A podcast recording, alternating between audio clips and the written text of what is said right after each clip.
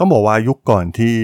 iPhone จะถือกำเนิดขึ้นมาเนี่ยมนุษย์เราแทบจะใช้มือถือจอห่วยๆนะครับตกนิดตกหน่อยเนี่ยก็จอแตกแถมวัสดุก็ใช้พลาสติกที่มีรอยขีดข่วนง่ายมากๆนะครับซึ่งนั่นเองนะครับที่ทำให้สร้างความปวดหัวให้กับผู้ใช้งานทั่วโลก แม้ว่าหลายๆ บริษัทพยายามที่จะผลักดัน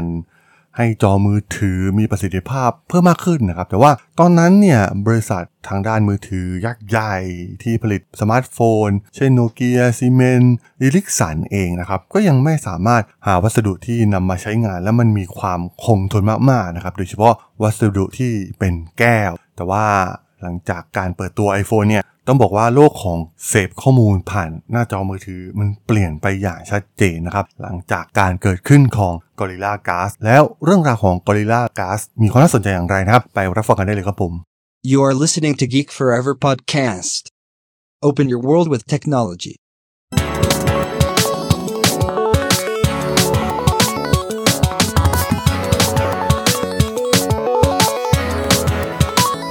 This is Geek Story.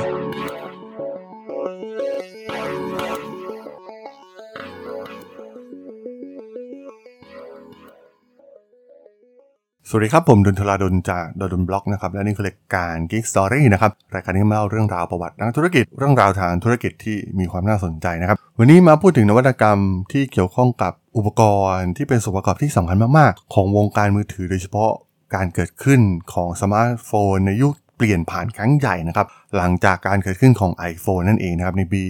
2007 ที่สตีฟ จ็อบส์ได้เปิดเผย iPhone 2G รุ่นแรกออกมา ต้องบอกว่าในช่วงเดือนกันยายนปี 2006 นะครับมันเป็นเวลา 4 เดือนก่อนที่สตีฟ จ็อบส์เองเนี่ยจะวางแผนที่จะเปิดเผย iPhone ให้โลกได้เห็นนะครับ เขาได้เข้ามาที่สำนักงานของ Apple แล้วก็รู้สึกหงุดหงิดมาก ๆ นะครับ เพราะว่า ต้นแบบของหน้าจอที่มีรอยขีดข่วนอยู่ทั่วจอแสดงผล ที่ตอนนั้นเนี่ยเป็นรูปแบบของพลาสติกเหมือนกับมือถือ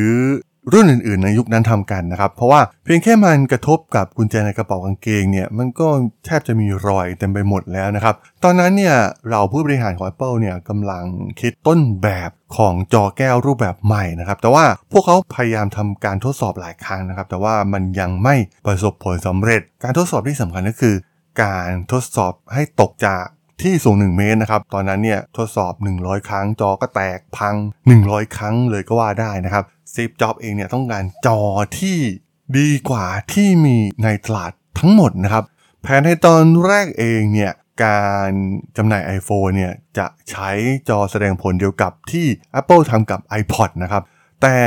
จ็อบส์เองเนี่ยดูเหมือนไม่พอใจสิ่งนี้มากๆนะครับทำให้ทีมงาน iPhone เนี่ยมีเวลาไม่ถึง 1 ปีในการหาจอทดแทนที่ต้องผ่านการทดสอบการตกนะครับ ปัญหาก็คือมันไม่มีจอแบบแก้วที่ทำได้อย่างที่สตีฟจ็อบส์ต้องการเลยนะครับ เพราะว่าแก้วที่นำเสนอโดยบริษัทส่วนใหญ่เนี่ยจะมีความเปราะบางแล้วก็แตกง่าย หรือไม่ก็มันหนาจนเกินไปนะครับ แน่นอนว่าทาง Apple เองเนี่ยก็พยายามหาวิธีที่จะเสริมความแข็งแกร่งของกระจกด้วยตัวของพวกเขาเองนะครับ แต่ว่าก็อย่างที่เราทราบกันนะครับว่า Apple คือบริษัทเทคโนโลยีนะครับ ไม่ได้มีแผนกที่เกี่ยวข้องกับวัสดุศาสตร์ที่จะมีความรู้ความเข้าใจในเรื่องนี้อย่างจริงจังนะครับทำให้การทดลองของพวกเขาเนี่ยล้มเหลวไม่เป็นท่าเลยทีเดียวแต่เหมือนฟ้าลิขิตมาให้ iPhone ต้องมีหน้าจอที่มีความแตกต่างนะครับ เพราะว่า มีเพื่อนคนหนึ่งของสตีฟจ็อบส์เองเนี่ยได้แนะนำเขาให้ติดต่อกับชายที่ชื่อว่าเวนเดลวีคส์ซึ่งเป็น CEO ของบริษัทแก้วในนิวยอร์กชื่อคอนนิงนะครับซึ่งต้องบอกว่าคอนนิงเนี่ยก็มีประวัติศาสตร์ที่ค่อนข้างยาวนานนะครับในการจัดการทำวัสดุที่เกี่ยวกับแก้ว ในช่วงปลายทศวรรษที่ 1950 นะครับตอนนั้นเนี่ยบิลเดเกอร์เป็นประธานบริษัทคอนนิงนะครับตอนนั้นเนี่ยพวกเขาผลิตจานแก้วสำหรับไมโครเวฟ ทางเดกเกอร์เองเนี่ยได้คุยกับวิลเลียมอามิสเตนนะครับที่เป็นหัวหน้าฝ่ายวิจัยและพัฒนาของบริษัท ในเรื่องที่กระ จกที่ใช้สำหรับไมโครเวฟเนี่ยมันแตกง่ายมากๆนะครับ ซึ่งเดกเกอร์เองเนี่ยก็ตั้งข้อสังเกตว่าทำไมไม่ยอมแก้ปัญหานี้สักทีนะครับ ด้วยเหตุนี้นะครับคอนนิงจึงได้เปิดตัวโปรเจกต์ที่มีชื่อว่า Project Muscle นะครับ โดยมีเป้าหมายเพื่อสร้างกระจกใสที่แข็งแรงขึ้น ทีมวิจัยได้สำรวจวิธีการเสริมความแข็งแกร่งของกระจกในทุกรูปแบบนะครับ ซึ่งแบ่งออกเป็นสองวิธีก็คือ เทคนิคการชุบแข็งแบบเก่า หรือการเสริมความแข็งแกร่งให้กระจกด้วยความร้อนนะครับ และกระจกแบบ layering นะครับ ซึ่งเป็นรุ่นใหม่ที่มีการขยายตัวที่แตกต่างกัน เมื่อแก้วหลายชั้นเย็นตัวลงเนี่ยนักวิจัยก็หวังว่ามันจะบีบอัด และเสริมความแข็งแกร่งให้กับผลิตภัณฑ์ในขั้นตอนสุดท้ายได้ ซึ่งการทดลองของโปรเจกต์มัสโคนี่เองนะครับ ในไม่ช้าเนี่ยก็นำไปสู่วัสดุใหม่ที่มีความแข็งแกร่งเป็นพิเศษได้สำเร็จนะครับ มันเป็นกระบวนการเสริมความแข็งแกร่งทางเคมีที่ชาญฉลาดมากๆนะครับ โดยอาศัยวิธีใหม่ที่เรียกว่าการแลกเปลี่ยนไอออนนะครับ สิ่งแรกก็คือทรายซึ่งเป็นส่วนประกอบหลักของแก้วส่วนใหญ่นะครับผสมกับสารเคมีเพื่อผลิตอะลูมิโนซิลิเกตที่มีโซเดียมสูง จากนั้นเนี่ยก็นำแก้วไปแช่ในเกลือโพแทสเซียมนะครับและให้ความร้อนสูงถึง 400 องศาเซลเซียส เนื่องจากโพแทสเซียมเองเนี่ยจะหนักกว่าโซเดียมในส่วนผสมแบบดั้งเดิมนะครับไอออนขนาดใหญ่ที่ถูกยัดลงในพื้นผิวแก้วทำให้เกิดสภาวะบีบอัด ซึ่งพวกเขาเรียกวัสดุแก้วใหม่นี้ว่า Chemcor นะครับซึ่งมันแข็งแรงกว่ากระจกธรรมดามากถึง 50 เท่าเลยทีเดียวนะครับ สามารถทนแรงกดดันได้สูงถึง 1 0 0 0 0แสนปอนด์ต่อตารางนิ้ว และที่สำคัญนะมันยังสามารถที่จะมองทะลุผ่านได้อีกด้วยนะครับ มันเป็นกระจกที่วิเศษมากๆในยุคนั้น ในปี 1962 เนี่ย คอนนิงเองเนี่ยคิดว่ากระจกใหม่ของพวกเขาพร้อมแล้วสำหรับตลาดนะครับ แต่ว่าคอนนิงเองเนี่ยก็ไม่รู้ว่าจะทำตลาดกับเคมคออย่างไรนะครับเพราะดูเหมือนว่าคุณสมบัติของมันเนี่ยมันจะเทพเกินกว่าที่จะนำไปใช้ในอุตสาหกรรมใหญ่ ๆ ในตอนนั้นนะครับ คอนนี่เองเนี่ยได้จัดงานแถลงข่าวใหญ่ใจกลางแมนฮัตตันในเมืองนิวยอร์กนะครับ เพื่ออวดโฉมกระจกพิเศษให้โลกได้เห็นนะครับ พวกเขาได้ทดสอบการกระแทก การงอและการบิดนะครับ ซึ่งแทบไม่มีสิ่งใดสามารถทำลายมันได้เลยด้วยซ้ำ แต่ดูเหมือนว่าจะมีผู้สนใจกระจกเทพตัวนี้เพียงไม่กี่รายเพียงเท่านั้นนะครับ ทั้งที่คอนนิงเองเนี่ยจินตนาการว่ามันสามารถนำไปใช้ประโยชน์ได้มากมายนะครับ ทั้งหน้าต่างที่ทนทานสำหรับเรือนจำหรือกระจกหน้ารถที่ป้องกันการแตกได้ซึ่งในปี 1969 เองเนี่ยได้มีการลงทุนวิจัยและพัฒนาผลิตภัณฑ์ทางกล่าวเนี่ยไปมูลค่ากว่า 42 ล้านเหรียญสหรัฐไปแล้วนะครับ และเคมคอเองเนี่ยก็พร้อมที่จะเสริมความแข็งแกร่งให้กับโลก แต่ตลาดเนี่ยกลับตอบรับไปในทางตรงกันข้ามนะครับไม่มีใครต้องการกระจกแก้วที่แข็งแรงและมีราคาแพงนะครับเพราะว่ามันแพงเกินไปท้ายที่สุดเคมคอและโปรเจกต์มัสโคเองเนี่ยก็ถูกทิ้งร้างอย่างไม่ยดีในปี 1971 เมื่อผ่านมาถึงปี 2005 นะครับ โทรศัพท์ฝาพับอย่าง Motorola Laser ได้ถือกำเนิดขึ้นมา คอนนิงเองเนี่ยได้รื้อฟื้นความพยายามของโปรเจกต์เคมคอที่ถูกทิ้งร้างไว้ของบริษัท มาตั้งแต่ยุคปี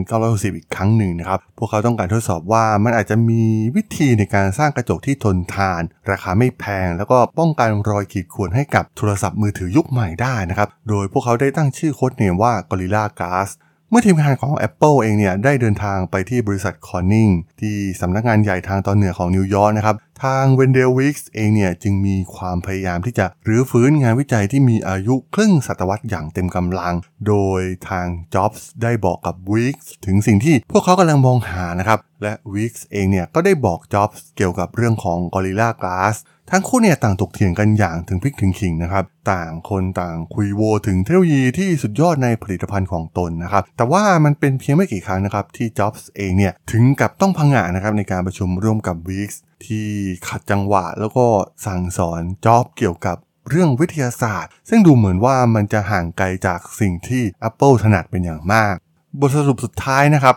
จอแก้วของวิสเนี่ยเหนือกว่าสิ่งที่ทีมงานของจ็อบส์ได้ทำการวิจัยด้วยตัวเองเป็นอย่างมากนะครับ นั่นเองที่ทำให้จ็อบส์สั่งเดินหน้าลุย แล้วก็บอกวิสให้ผลิต Gorilla Glass ให้ได้มากที่สุด เท่าที่จะทำได้นะครับก่อนที่ iPhone จะเปิดตัว แต่ว่าทางวิกเองเนี่ยดูเหมือนว่าจะ ไม่เคยผลิตจำนวนมากขนาดนั้นนะครับ เขาคิดว่ามันไม่น่าจะผลิตได้ทันอย่างแน่นอนนะครับ แต่ว่าจ็อบส์เองเนี่ยก็ให้กำลังใจแล้วก็บอกว่าให้ตั้งสติให้ดีนะครับ และเขาเชื่อว่าวิสสามารถทำมันได้นะครับ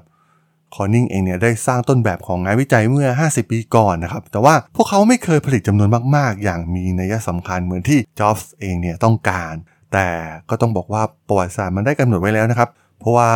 หลังจากนั้นเพียงไม่กี่ปีสมาร์ทโฟนเกือบทุกเครื่องบนโลกเนี่ยต่างใช้ Gorilla Glass นะครับ Gorilla Glass ของ Corning เนี่ยถูกหลอมขึ้นในโรงงานที่ตั้งอยู่ระหว่างทุ่งยาสูบและฟาร์มปศุสัตว์เมืองแฮร์รอดส์เบิร์กนะครับรัฐเคนตักกี้ ซึ่งที่นั่นเนี่ยมีประชากรอยู่ระดับ8,000 คนเพียงเท่านั้นนะครับ ซึ่งต้องบอกว่าเป็นหนึ่งในส่วนประกอบสำคัญของ iPhone ที่ถูกผลิตขึ้นในสหรัฐอเมริกา กอริลลาก๊าซได้กลายเป็นหนึ่งในวัสดุที่สำคัญที่สุดในอุตสาหกรรมอิเล็กทรอนิกส์สำหรับผู้บริโภคนะครับครอบคลุมทั้งโทรศัพท์แท็บเล็ตและในไม่ช้าเนี่ยก็ครอบคลุมไปเกือบทุกอย่างนะครับ การได้สัญญาการผลิตครั้งใหญ่จาก Apple เนี่ยช่วยให้บริษัทสามารถเติบโตได้ และไม่เพียงเพราะ iPhone เองนะครับที่ได้รับการพิสูจน์แล้วว่าเทคโนโลยีของ Corning เนี่ยมันเทพมากมายขนาดไหน เพราะว่าหลังจากนั้นไม่นานเนี่ยทาง Samsung Motorola LG และผู้ผลิตโทรศัพท์มือถือแทบทุกรายที่ต้องการเข้าสู่ธุรกิจสมาร์ทโฟนเนี่ยก็ต้องหันมาพึ่ง Gorilla Glass นะครับ ซึ่งก็คงไม่กล่าวเกินเลยนะครับว่า iPhone เองเนี่ยช่วยปลุกเทคโนโลยีหลังจากที่รอมาหลายทศวรรษในห้องทดลอง วิจัยที่เคยถูกปิดตัวลงไปแล้วนะครับ แต่ว่ามันได้ถูกฟื้นคืนชีพขึ้นมาใหม่นะครับเพื่อป้องกันรอยขีดข่วนให้กับโลกสมัยใหม่ ที่มนุษย์กว่าคนโลกเนี่ยต้องสัมผัสกับหน้าจอเหล่านี้ในทุกๆวัน อย่างที่เราได้เห็นกันในทุกวันนี้นั่นเองครับผม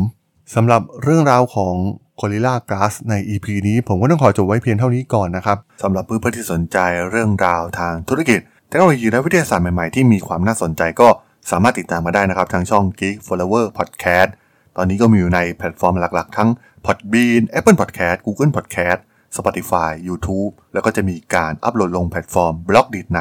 ทุกๆตอนอยู่แล้วด้วยนะครับ ถ้ายังไงก็ ฝากกด Follow ฝากกด Subscribe กันด้วยนะครับ แล้วก็ยังมีช่องทางหนึ่งในส่วนของ Line แอดที่ a d t h a d o n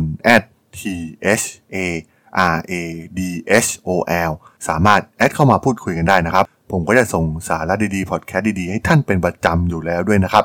ถ้าอย่างไงก็ฝากติดตามทางช่องทางต่างๆ กันด้วยนะครับสำหรับใน EP นี้เนี่ยผมต้องขอลากันไปก่อนนะครับ เจอกันใหม่ใน EP หน้านะครับผม สวัสดีครับ